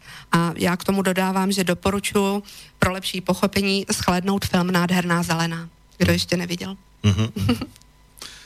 Samozrejme pripomína to dnešnú dobu, ešte si tam nespomenula juvenilnú justíciu, čo už je úplne ako, ako ďalší spôsob ďalší krok, keď Mhm. sa doslova zámerne vlastne odoberajú deti rodičom, ale dobre, nejdeme do týchto To by eh, bylo zas na dlouhé, strašných ano. týchto tém, lebo Ano. my sme vlastne v relácii, ktorá je viac pozitívna, alebo Mhm. snaží sa teda hľadať skôr tie riešenia, ako teda rozprávať o tom, čo všetko je zlé na, alebo nefunkčné, nezdravé, chore. Ale i když je... Ale musíme to samozrejme spomínať, uvědomění. pretože tie, rieš, áno, tie riešenia sú vlastne akoby. Áno. Hľadáme na toto. Mm-hmm. Uh, dobre, uh, vráťme sa teda k... Te- no, vráťme sa. To bolo t- takisto k téme. Áno. a, a bol to povedzme ako dôležitý, jeden aby- dôvod na zamyslenie sa, prečo povedzme niekto by mal rozmýšľať o, tých, o tom rodovom statku. A k tomu můžu No říct, a- že už ano. se to děje i na rodových stacích v současnosti, dokonce i na Slovensku, v jedné z rodových osad, eh, kdy před rokem a půl zakoupili man, nov, novomanžele, mladí manžele svůj rodový statek, počali tam své dítě, porodili své děťátko. Mhm. A takže děje se to i v Rusku, i u nás. Tak. Jasné. Ja som sa chcel posunúť k tým rodovým osadám, mm-hmm. potom sa zase vrátime späť Áno. ešte k, tý, k tým statkom, pretože už si ich to viackrát spomenula, pojem rodová osada, eh, dokonca si hovorila, že, že v Rusku je ich už okolo 400, Eh, čo je teda akoby taký ďalší krok, keď teda z tých viacerých statkov nakoniec vznikne osada, takže možno by bolo dobre, dobre ten koncept nejako predstaviť, v čom tá rodová osada spomína, teda okrem toho, že je to ako keby viacej rodových statkov pokope, zrejme už tým vzniká nejaký efekt, že teda takých rodín žije viacej a vytvorí vlastne niečo ako komunitu. Tak a e, tím větší soběstačnost. Ono v knihách Megreho je psáno, že No proto... to ináč, keď spomínaš, že by som to teda doplnil, lebo e, sa to nezdá, ale čas sa nám kráti, Áno. takže radšej e, ušetrím otázku a spojím ju s týmto, lebo k tomu som sa tiež chcel dostať, k otázke sebestačnosti. Do akej miery je vlastne možné, aby takíto ľudia boli úplne nezávislí od systému, alebo či predsa len trošku závislí byť musia. Je to, mo- no, je to možný postupně, můžou rodové osady vznikat různě.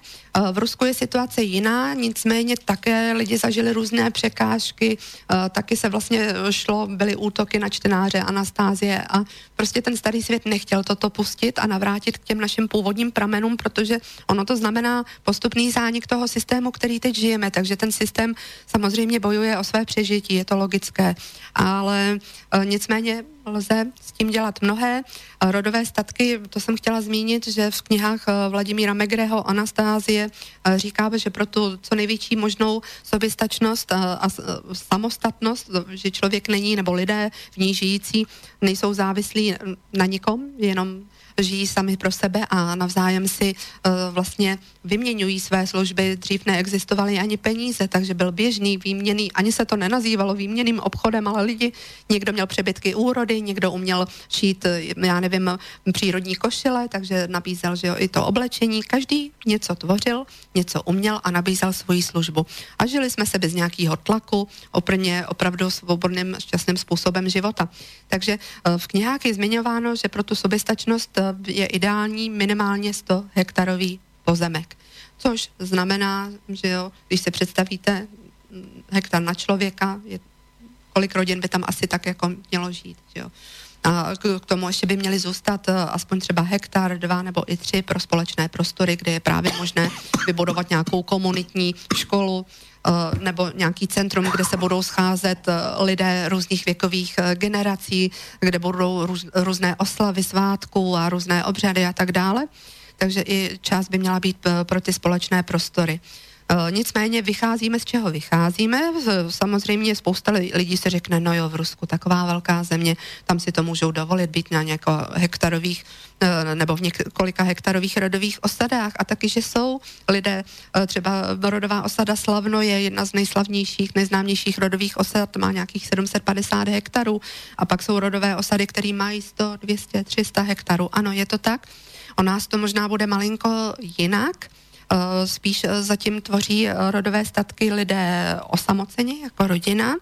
Ono to, totiž to je mm, obrovský proces, čím všichni tvůrci rodových statků procházejí. Vnitřní proces procházejí obrovskou transformací, úplně e, mění způsob života, způsob myšlenek, e, čistí rodové věci, karmické ještě zatížení. E, to si nedovedete představit, co všechno jako zatím je a buď se to při, pročistí, než vstoupí na rodový statek, nebo ještě rodový statek vyzve e, ty dotečné k dočištění nějakých věcí. Takže je to obrovský, obrovský proces e, přeměny a proměny. A proto, aby mohly vznikat i u nás rodové osady, tak je zapotřebí, aby lidé už došli do takového stavu, dá se říct, vnitřní čistoty, eh, že bude možné, aby spolu spolupracovali a vytvořili společenství, rodovou osadu, která bude stát na pevných základech. To znamená, že to budou už co nejvíc vědomí lidé, kteří, i když budou mít odlišné názory, tak se budou respektovat, protože cítí lásku jeden ke druhému, tak se vnímají, že jsme jedním, jsme jedním celkem jsme si rovni a tak dále a hledají nějaký společný řešení, že jo? Eh, jak z téhle situace ven, když eh, třeba jsou rozdílné názory. A pokud tohle se dostatečně nespracuje, eh, tak ta rodová osada může za chvilku skončit. Jak rychle vznikla, může skončit, rozpadne se, jako to vidíme ve spoustě komunit, kde ten princip života je ještě jiný. Pro mě je úžasný způsob života v rodové osadě, že každá rodina má svůj hektar, rodový statek, a jsou tam společné prostory, kde se scházíme společně. Takže každá rodina má to své, svým způsobem jsme si i trošku vzácní. Nejde o to, aby jsme byli non-stop 24 hodin na jednom prostoru a dost často vidíte, proč se ty eh, komunity rozpadají, nebo proč se tam to osazenstvo těch lidí neustále mění, protože ti lidé si ty rodové batuťušky nebo karmické s tím karmickým zatížením berou sebou. Co to znamená? Eh, samozřejmě v těch lidech nemají pročištěno a najednou v tom společenství se projeví, že jo, takhle úzkém společenství, kde žije pokupě tolik lidí a v jednom se může projevit žárlivost, eh, v druhém dalším člověku nějaká ziskuchtivost, jo, tamhle závidí, protože se cítí sám eh, jako nedostatečný, tak závidí třeba muž druhýmu muži, že je takový a začne na něj žádlit a tak dále. Jako projevují se tam lidé opravdu růz, různí a tím chci říci, že tyhle pocity už v nás nemůžou být proto, abychom mohli jít do společného projektu rodové osady, protože to nebude stát na pevných základech. Což eh, teď tahle doba ukazuje na to, že ano, rodové statky můžou, přeci jenom člověk jako si projde to svou vlastní vnitřní transformací, a nebo ho ten prostor k tomu vyzve, ale kdyby jsme to dělali v rámci rodové osady, tak nemusí uh, vůbec uh, jako dojít k nějaký schodě nebo k nějakému del, delšímu trvání což se děje vlastně i v tom Rusku, kdy museli i upravovat různý pravidla, mm, že zjistili, že třeba tam měli člověka, který, já nevím, pije alkohol a ostatním to vadilo. Co s ním, že jo? Jako je ve svém prostoru, ale narušuje tam svým ovádím prostě uh, ten život dalších lidí. Takže co s takovýmhle člověkem? Takže museli třeba i upravit ty pravidla, dát nějaký směrnice, které budou jasný a zřejmý, přestože každý to může pojímat různě.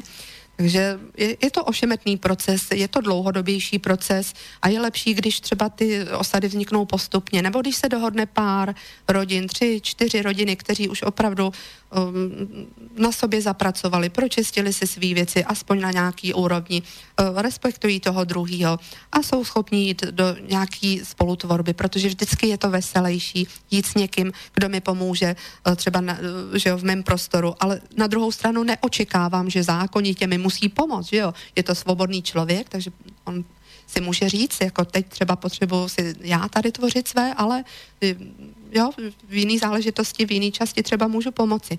Takže zpočátku to může být menší množství lidí, kteří se si vyhledne nějak pár hektarů. K tomu jsem ještě chtěla zmínit, že spousta lidí teda si řekne Rusko taková veliká země, ale když jsem byla na kurzu design rodového statku u Jaroslava Svobody, eh, který ho mnozí znají, má své rodo, stránky rodovýstatek.cz, on tam krásně píše v jednom článku, jak on vidí řízený vznik eh, rodových osad, právě podobně jako já, že v současné době, dokud lidstvo nepostoupí na vyšší úroveň vědomí, tak je nemožné tvořit rodové osady, protože to, to v tom není smysl. To nemožné, keď existují. Uh, oni nemůžou vzniknout právě z těchto důvodů, že, že ty lidi se nedohodnou, oni se rozhádají, že jo, takže prostě mm, to skončí za chviličku, takže spíš vidí, že spíš budou vznikat osamoceně nebo v menším počtu lidí. A postupem času třeba za 10-20 let to může být jiný, už bude více lidí vědomějších, připravenějších, takže je to o tom, zdali už jsme jako že jo, společenství lidí nějakých, kteří chce tvořit rodové statky, dostatečně připraveni na to dát vznik těmhle s těm rodovým osadám společně. Nebo jestli spíš to vznikne v okruhu pár lidí, Uh, jakože mám informace i zkušenosti, kteří lidi tady v Česku i na Slovensku, kteří chtěli jít do tohle projektu, ale ty lidi se rozhádali dřív, než něco začalo. Takže to opravdu ukázalo na to, že nejsou ti lidé připraveni, nejsme připraveni jít, jít do takového opravdu velkého projektu rodové osady, když, když eh, se nedohodneme na základních věcech. Jo? Takže... To, to si myslel, že jsme eh, připraveni tu na v Čechách a na Slovensku, lebo keď, keď hovoríš, Může že... to být i celosvětově, Ale jo? už existují, hovoria si, že už ano, existují. Čiže ho... tam ty lidé už připravení zřejmě boli. Ano, ale ještě jsem zmínila, že prostě tam nastaly problémové situace a vyvstávají třeba, jako není to úplně idylka, ale no, je to, to daleko poročilejší, to... takže opravdu postupně se ty lidé dostávají do většího uvědomění, větší soudrožnosti, většího pochopení. Ti lidé, kteří tam škodili, tak vlastně jsou vyčleněni z takové rodové osady, jsou tam jasný pravidla, kdy se překročí ty hranice únosnosti uh, že jo, života v té rodové osadě a tak dále. Takže je to proces, který se vyvíjí. Nicméně uh, zatím do této doby spíše to jakoby nepřálo vzniku, v uvozovkách nepřálo rodových osad, ale ono to všechno se odvíjí od nás ale přesto všechno vím třeba o rodové osadě Dobrunka pri Hlohovci, která existuje, je to rodová osada o velikosti asi 22 hektarů, takže Samozřejmě jsou tam lidé, mm, kteří tvoří, milují ten prostor.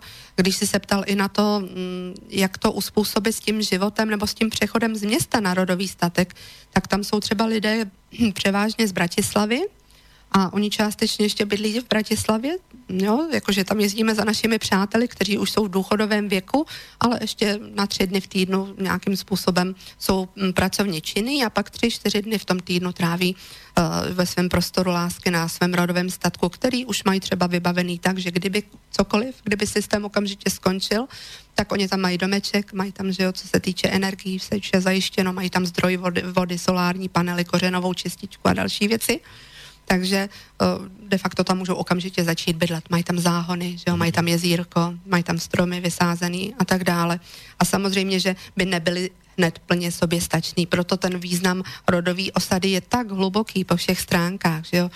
A směřujeme k tomu, oni ať už neřízeně nebo řízeně budou vznikat rodové osady, oni budou vznikat a vznikají, jakože lidé zjišťují, že tady Eh, jsem si že jo, koupil tenhle prostor, tvořím na rodovém statku a najednou jsem zjistil, že mám souseda, který tvoří podobný, nebo pár kilometrů dál je další, který tvoří rodový statek tak opravdu takhle jako eh, by spontánně zjišťujeme, že, že jsou další lidé, kteří tvoří a propojujeme se s nimi. Jo? Takže vzniká to postupně takhle.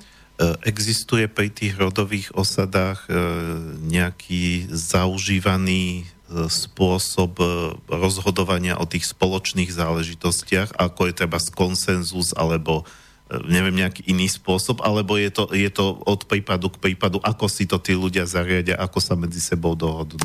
Ono je to opravdu ještě, e, je důležitý zmínit, že teda rodová osada Dobrunka pri Hlohouci, pak když jsem měla přednášku v Prešově, tak eh, jsem zjistila, že poblíž Prešova je rodová osada Šťastná, do který mě mm, posléze druhý den pozvali a měla jsem možnost ji navštívit. Je v mm, obdobných rozměrů těch 20-22 hektarů kde lidé tvoří. A měla jsem možnost tady to vidět na vlastní oči, ale co je důležité podotknout, ještě to úplně není v souladu mm, tvorba těch eh, nebo tvoření v rodových osadách v souladu s našimi původními prameny, kde by, kde by ti lidé trvale žili.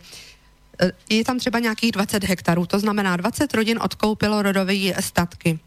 Zbytek je na společné prostory, nějaký hektar, něco nebo necelé dva hektary na společné prostory, které nejsou ještě využívány, to je důležitý říct třeba v, v tomhle konkrétním případě rodové osady do Brunka, ale jsou tam nádherní, úžasní lidé, kteří tvoří a těch je zhruba polovina.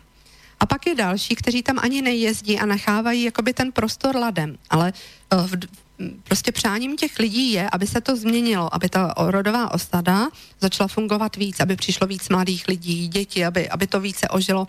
A ono se tak postupně děje, že se najednou uvolnilo místo, prodával se nějaký prostor, koupili to ti lidé, kteří jsem tady zmiňovali, kteří tam počali svoje děťátko a tak dále. Eh, takže ono se to postupně na základě přání a tvorby, co se v těch lidech eh, v jejich myslích, v jejich duších odehrává, tak se to proměňuje i v rámci té rodové osady. Ale není to hned, že už by to tam fungovalo, byly společné prostory. Ty lidé si tam pomáhají, ti, co se znají, tvoří tam, jsou si blízcí, takže je třeba pár rodin, eh, kteří si vypomůžou se stavbou domů, já nevím, se záhony, s jezírkem a tak dále. Takže určitě tam zájemná pomoc je, ale aby to fungovalo přímo v duchu původních Čiže to pramenů, skôr tomu se to směřuje ako, teprve. akoby spontánny proces. Takový spontán, postupně to vzniká. Ještě nejsme tam, zdaleka nejsme tam, jak by to mělo že být. ako utvára sa to za Tak. pochodu. Nie je to také, že niekto na začiatku stanoví nejaké pravidla, nejaké kvázi zákony. To funguje třeba v tom Rusku, že, že tam už to funguje, tam opravdu. No, Ale tam si, povedzme, v tom Rusku mm-hmm. tie zákony, alebo pra, no, zákony, Pravidlá. pravidlá fungovania komunity, každá komunita určuje Tvoří svoje společný, vlastné. Áno, áno. Jasné, čiže to som chcel, mm-hmm. že nie je nejaký Ne. Nejaký manuál k tomu, že keď chcete mať rodovú osadu, musíte mať takýto systém s- kvázi Oni samozprávy. dělají další aktivity, proč se to v Rusku ještě posouvá dál uh, tak rychle, je, že třeba založili rodnou stranu, jo, která je proto, aby byly zachovány základní lidské hodnoty, láska v rodinách, aby tam zůstala. Politickú stranu? Jakoby politickou stranu, i když ji úplně, ono je těžký, že jo, jako, berme to jako politickou stranu, jo, rodná strana, takže tam vznikla rodná strana. U nás zatím jsou v Československu snahy, aby ta, ty rodné strany vznikly, ale vše ještě je v procesu tvoření. Jo. Dobre. Keď sme pri tom Rusku, tak si práve teraz dáme ruskú pesničku a po nej sa dostaneme do záverečnej časti relácie. Pesničkar Nikolaj Jemelin, skladba Rus. Oni používajú teda výraz aj Rasia ako Rusko, alebo Rus ako, vý, ako teda pre, pre tú matičku Rus, ku ktorej teda majú veľmi, veľmi silný vzťah. Toto je tiež jedna z takých ruských piesní, ktorá vlastne, kde sa vyznáva k nejakému, nejakému e, ten dotyčný k nejakému vzťahu k tej rodnej krajine. U, u nás je to také zvláštne, my máme veľmi málo takých spevákov, či už českých alebo slovenských, ktorí by ale máme aj my takých, len o nich málo počuť. Dobre, takže dáme si Jemelina a potom sa dostaneme do záveru.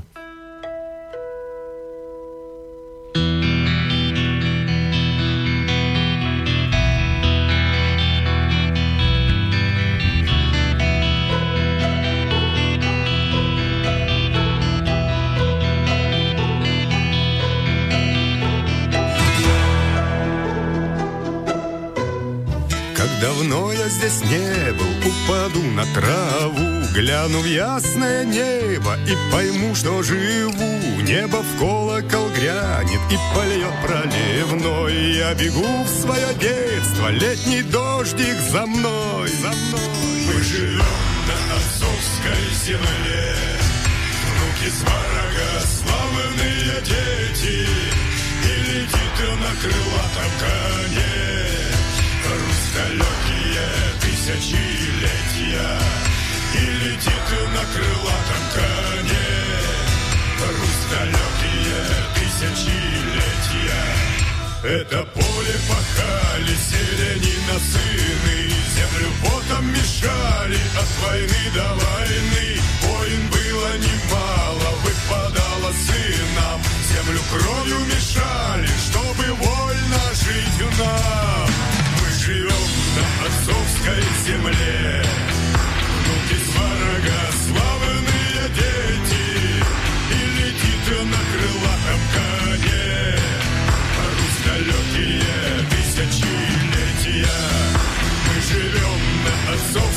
земле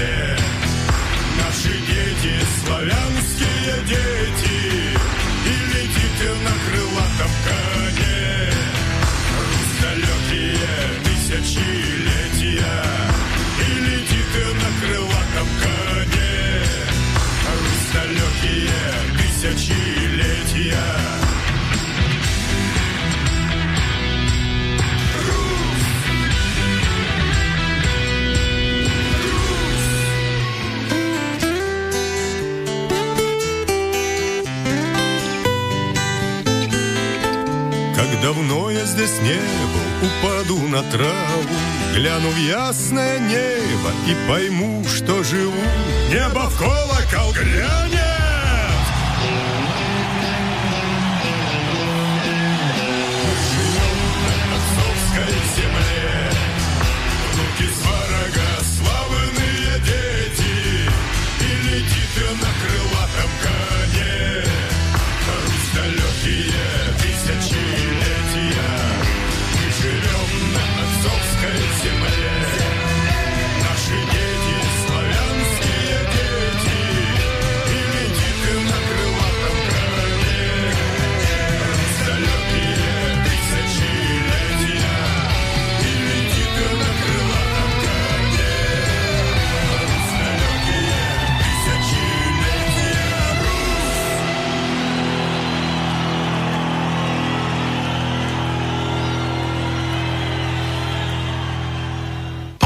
Reláciu riešenia a alternatívy. E, bavíme sa o rodových statkoch a rodových osadách. Sme sa bavili tiež pred pesničkou e, s Amalkou Dobromilou. A pokiaľ sa chcete aj vy zapojiť do relácie, môžete na 0950724963 alebo studiozavináč slobodnyvysielac.sk a máme vraj e, dva maily, takže poprosím jedném po druhom. Áno, dva prišli, prečítam prvý od poslucháča Vlada. Zdravím, neviem si predstaviť fungovať spoločenstvo rodových statkov bez nejakej špecializácie každého človeka. A tá špecializácia nakoniec povedie práve k tomu, čo žijeme dnes. Keď si pozrieme na veľké spoločenstva živočichov v prírode, vidíme to isté. Vytvoria si kráľovnú, robotníkov, vojakov, opatrovnice, staviteľov, dokonca aj otrokov chovajú iné druhy kvůli potrave. Ináč by neprežili. Nevím, jak eh, se k tomu vyjádřit. Každý má svý vlastní cítění, já to cítím úplně jinak. Eh, nemám pocit, že by byly nutné a zapotřebí specializace, že mm, tohle je přirozené člověku, mít nějakého krále, mít nějakého velitele, mít prezidenta. No, opravdu to vzniklo až eh, vlastně od doby, kdy lidstvo začalo jít, nastoupilo tu cestu degradace a dlouhý čas jsme žádného vůdce neměli a žili jsme si spokojeně šťastným způsobem života, ale chápu i, i tuhle tu myšlenku nebo tenhle pocit, když člověku přišel, že vycházíme z toho, z čeho jdeme, že jo, na co jsme byli v nedávné naší historii i, i zvyklí, co bylo běžné ale já to vnímám, že to jde i jinými způsoby k tomu, aby rodové osady fungovaly a vznikaly, jakože rodové osady Ruska tím jsou zářným příkladem, že to jde i bez jakýchkoliv specializací, i když eh, je důležité možná zmínit, že vlastně rodové statky v rodových osadách Ruska často zakládají eh, vlastně vysoce, eh, vysoko vzdělaní lidé, jako Eh, že mají vysoké školy, takže jsou to třeba inženýři, jsou to učitelé, že svým způsobem mají nějakou specializaci, nějaké zkušenosti, takže může to jít i tímhle způsobem, ale podle mě to není podmínkou, že každý musí být, mít nějakou specializaci. Mám pocit, že tohle to bylo na člověka navlečeno, mm, tohle to přesvědčení až daleko, daleko později a samozřejmě dlouhý čas tohle přesvědčení v lidech trvá. Druhý napísala posluchačka Božena. Dobrý deň, posielam pár otázok a pripomienok rodovému statku, ktorý, ktoré som pozbierala od rôznych ľudí a na ktoré som si spomenula. Koľko ich je tam asi? 4, 5, 5, 5, 5. tak hádam. No, prvý, jeden hektár je malá rozloha na to, aby uživila rodinu a ešte viac generačnú. Pokiaľ by tam malo byť všetko, pole, zvieratá, les, jazierko, dom a tak ďalej, zrejme aj nejaké stroje. Asi bych odpověděla na tu první hned, no. aby eh, toho nebylo hodně. No, len potom poprosím stručnější odpověď. Ano, uh, určitě to závisí od představ každého jednotlivého člověka a rodiny. Říká se, že takový hektar pro čtyřčlenou rodinu může být plně soběstačným prostorem. Jsou lidé, kteří nepotřebují zvířata, jsou lidé, kteří je potřebují a samozřejmě chápou, že potom už je zapotřebí těch hektarů vícero. A spousta lidí, kteří tvoří rodové statky, zjistí, že ten hektar je opravdu málo a třeba najednou se jim naskytne možnost v okolí ještě přikoupit další hektary, aby mohly být více soběstační. A samozřejmě ten princip vzniku rodových osad, tu má to místo, abychom se zájemně doplňovali a obohacovali. Takže Takhle? Jasne, čiže dá sa to kompenzovať aj tak, že, že teda tá jedna rodina nebude robiť všetko, ale bude kooperovat s nějakou... Ale ono už to i vzniká, že najednou zjistí tenhle rodový statek v okolí, mám tohodle, ten dělá tohle, to má tohle zaměření a už se vyměňují automaticky, dávají se sazeničky, semínka, ty lidi a tak dále, jo, takže ono už to běží, jo, že se Dobre. doplňují. ďalej. Mm-hmm. Druhý, ľudia vo veľkej väčšine vydržia žiť prírodným spôsobom len určitú dobu potom sa vracajú do civilizácie alebo z rodového statku urobia klasický vidiek. Uh, je, je to samozřejmě různý, člověk od člověka. My už jsme zapomněli, co to je žít v přírodě a vemte si, jak jsme rozmlsaní, jak jsme zhýčkaní, jaký on konzumní svět, co žijeme, všechno nám jde pod ruku. Jenom na všechno potřebujeme peníze. Jenom, jo? Takže nás to zotročuje více a více, protože pro muže už nestačí jedna práce, nejlépe, aby měl dvě práce, dobře placené. Takže místo, aby jsme šli cestu našich duší, tak my se pořád točíme kolem peněz. Takže může to fungovat, jsou lidé, kteří jsou šťastní a, a, a naopak to vítají, že konečně jsou v té přírodě a jsou lidi, kteří budou zděšení, že Maria, teď chodit, kam budu chodit na záchod, to mám čůrat tady do trávy, protože byli zvyklí si spláchnout po sobě záchod, nebo pane bože, jak to budu mít teda v té kuchyni, zdroj vody a teď řeší tyhle věci. A najednou zjistí, že nevydrží. A jsou lidi, kteří běžně žijí v Marinkoce, zateplený, žijí tam několik let a jsou šťastní, protože jsou svobodní. Takže záleží o tom, co já chci, jaký jsou mi představy o životě. A z tohoto se všechno odvíjí dál. Tretia, ľudia sa vraj stiažovali, že ak majú zvieratá a pokiaľ chcú dať zvieratám väčšiu slobodu, ktorá je dnes moderná, zvieratá im počase všetko zničili. I to je, i to, je, to jsou zkušenosti rodových statkovářů, ano, to, to plně s tímhle souzním, takže museli, okousali jim stromky, kozy, že jo, Eh, takže je zapotřebí opravdu vytvořit takový projekt, takový design rodového statku, aby to tam bylo oddělené, že jo, aby nemohly ovečky, tak ovečky nejsou až takovými škudci, naopak spasou tu trávu, ale ty kozy opravdu okoušou všechno, že jo. Stejně tak i ten kůň, tak je zapotřebí nějakým způsobem eh, zabránit tomu, aby to okusovali ty zvířata, anebo i poskytnout pár stromečků pro ty zvířata, aby tam na to okusování, že jo, nebo pro jiné potřeby měli. Takže eh, samozřejmě tohle ten dotaz chápu, je možné to nějakým způsobem proměnit, jakože když jsem absolvovala kurz design, rodového statku, tak i Jarda Svoboda na to velmi upozorňoval, říkal svůj příběh, jak on to má na rodovém statku, že on právě není proto, aby měl hodně zvířat, protože ví, co zatím je, že jo, má teda pár slepiček, má takový ten posuvný kurník, takže to tam nějakým způsobem posouvají, má psy, ale ty psy jsou uh, ještě k tomu vegetariáni, stejně jako jejich majitelé, jo, takže jim tam žrali všechny uh, záhonky, ožírali psy, takže musí na to dávat pozor, hodí, že jo, volně do lesa, mají nějaký výběh, ale musí to nějakým způsobem tam skoordinovat tak, aby k těmhle škodám uh, nedocházelo. Štvrtá pripomienka. Hovorili ste, že človek nikam sa neponáhla. Ale ja sa pamätám, koľko sa narobili moji starí rodičia, keď museli pracovať práve vtedy, keď bolo treba. Keď vyšlo počasie, keď bolo treba žať, kosiť, pásť, pásť či ináč sa starať o zvieratá, spracovávať úrodu a krmivo, uskladniť, postarať sa o drevo na kúrenie. A medzi tým sa starať o rodinu, pripraviť krmivo, podojiť, urobiť maslo, sír, naplie, napiec chlieb i koláče a tak ďalej. Proste neustála práca bez možnosti povedať, že teraz nie, stačí zajtra. Ka- každý prepasnutý termín znamenal stratu. To je právě, o čem jsem mluvila už v této relaci. Rodový statek je protipolem klasického hospodářského statku. Jo? Záleží, jak to uchopím. Pojímám to jako rodový statek nebo jako statek.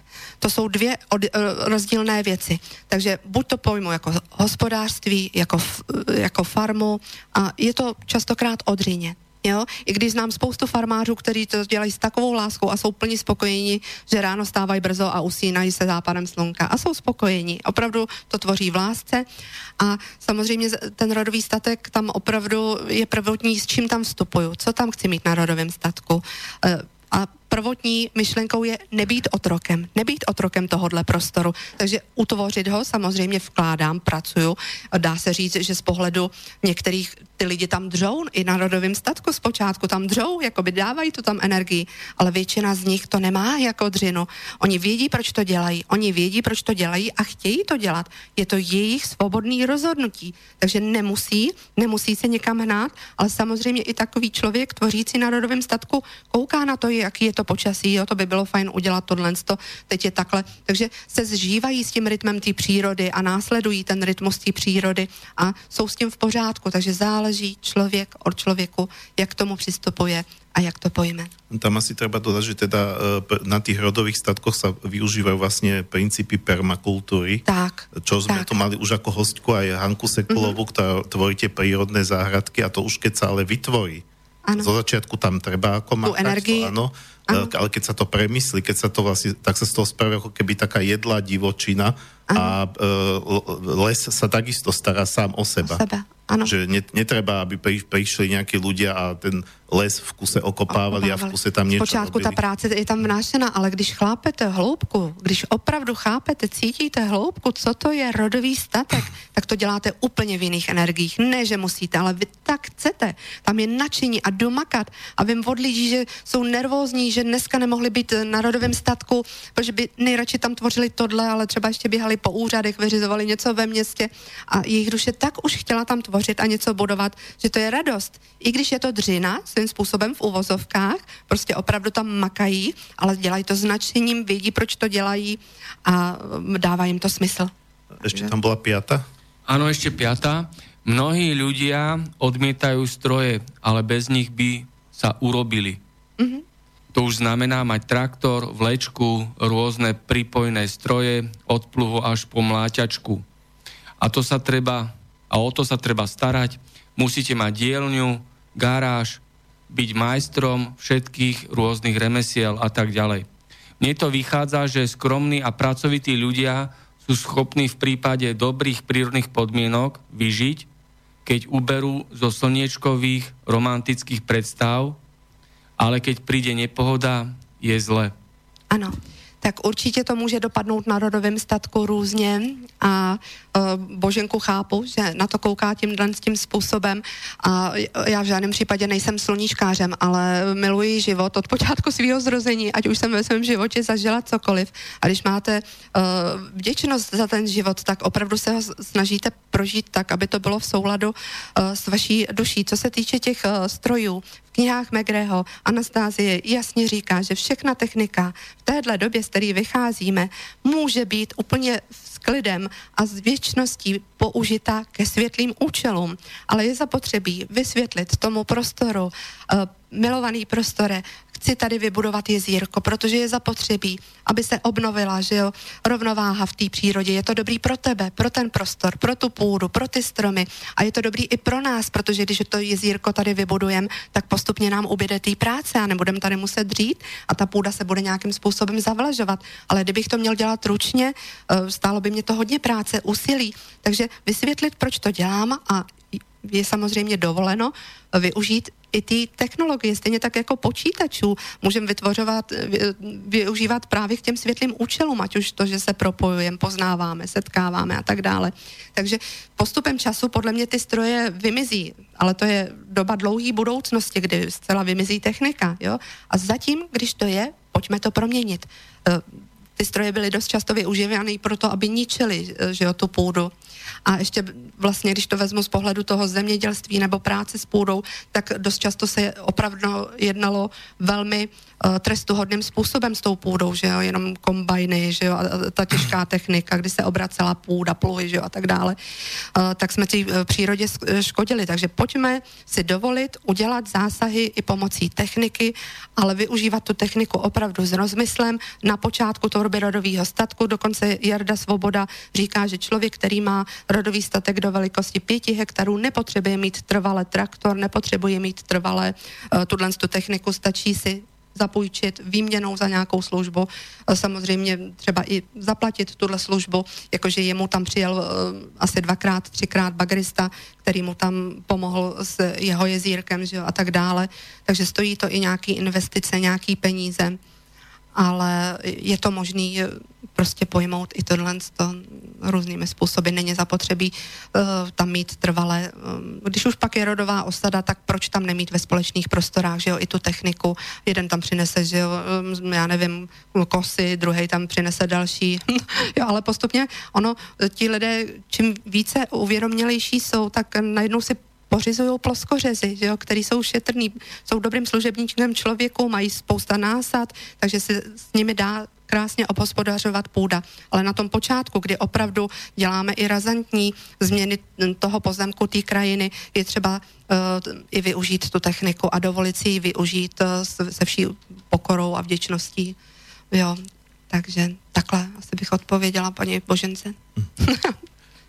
Uh, ono koncepty existujú mm. rôzne, uh, aj sám som sa ako novinár, ktorý sa zaujímal alternatívy s rôznymi konceptmi stretol a dokonca aj so sociálnymi konceptmi existujú, existujú projekty ako e, pán Farár Kufa alebo, alebo pán Straka v Hanušovciach nad Toplou, kde to ešte oni berú tak, že vlastne vytvára nejaký priestor na nejakom pozemku pre cigánov, pre bezdomovcov, pre ľudí, ktorí sú sociálne na dne a oni sú vlastne vďační, vďační a šťastní, že môžu makať na tej pôde, pretože predtým boli stratení, ich život im nedával zmysel, utápali sa v alkohole. E, to sú veľmi skromní ľudia a ja som sám videl, bol som aj u pána Kufu, bol som aj u, u Štefana Strachuku, ktorý mimochodom bol práve zvolený za starostu Hanušovec na Toplom vďaka tomu, že on, on, on svojou aktivitou dobrovoľníckou úplne tú dedinu alebo mestečko, čo to je úplne zmenil.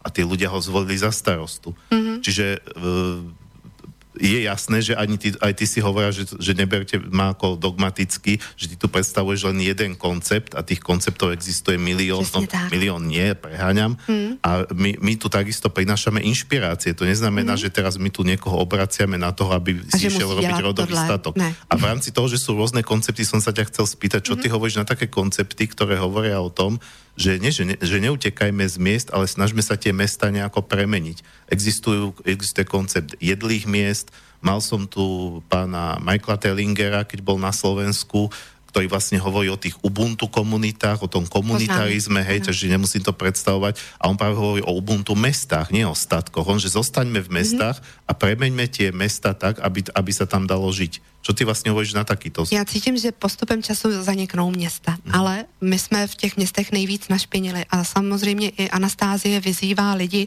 neznamená to, že ty všichni lidi půjdou žít do lesa, ale ona vyzývá lidi, zameďte si před svým vlastním Prahem, tam, kde jste našpinili. Takže tohle jsou úžasné možnosti, jak opět navrátit i tu městu, té ploše, že jo, tomu území podobu dejme tomu toho ráje, nebo návratu k té přírodě všemi možnými různými způsoby.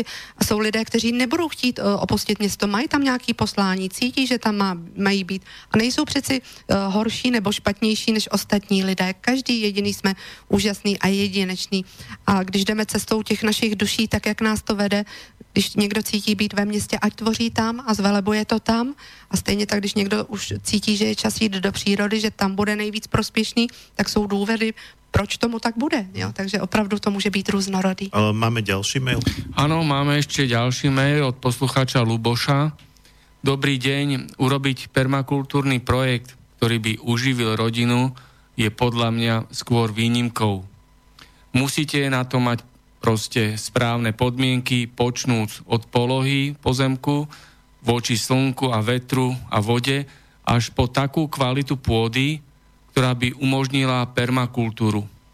Není to jednoduchá situace. To tady zmiňujeme neustále, pořád se točíme okolo toho samého. Vše se odvíjí od těch našich představ a vše se odvíjí od stavu, v jakém ta příroda je dnes.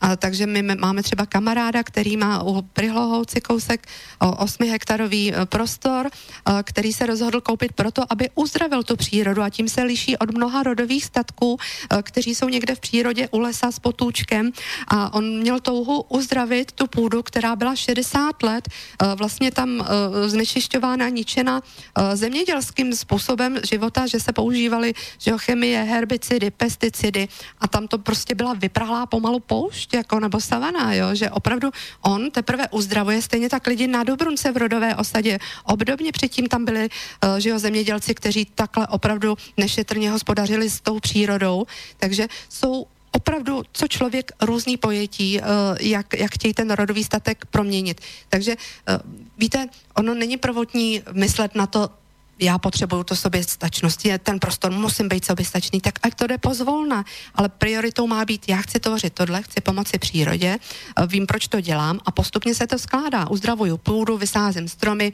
rostou mi teda pomaleji, protože ta půda není tak úrodná, eh, není tam to a to, ale dělám to nejlepší, co v daném okamžiku můžu. Proč na sebe budu tlačit uh, sobeckými nároky, že musím být soběstačný?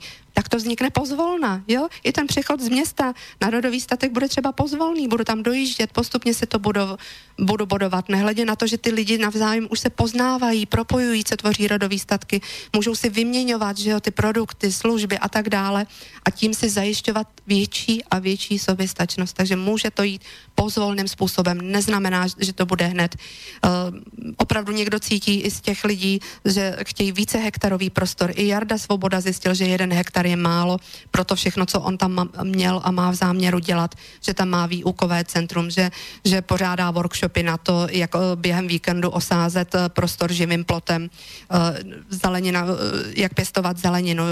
Přesně na tohle to má cílené své workshopy, třeba obdobně i Hanka Sekulová a tak dále. Takže postupně se to učíme, zvědomujeme.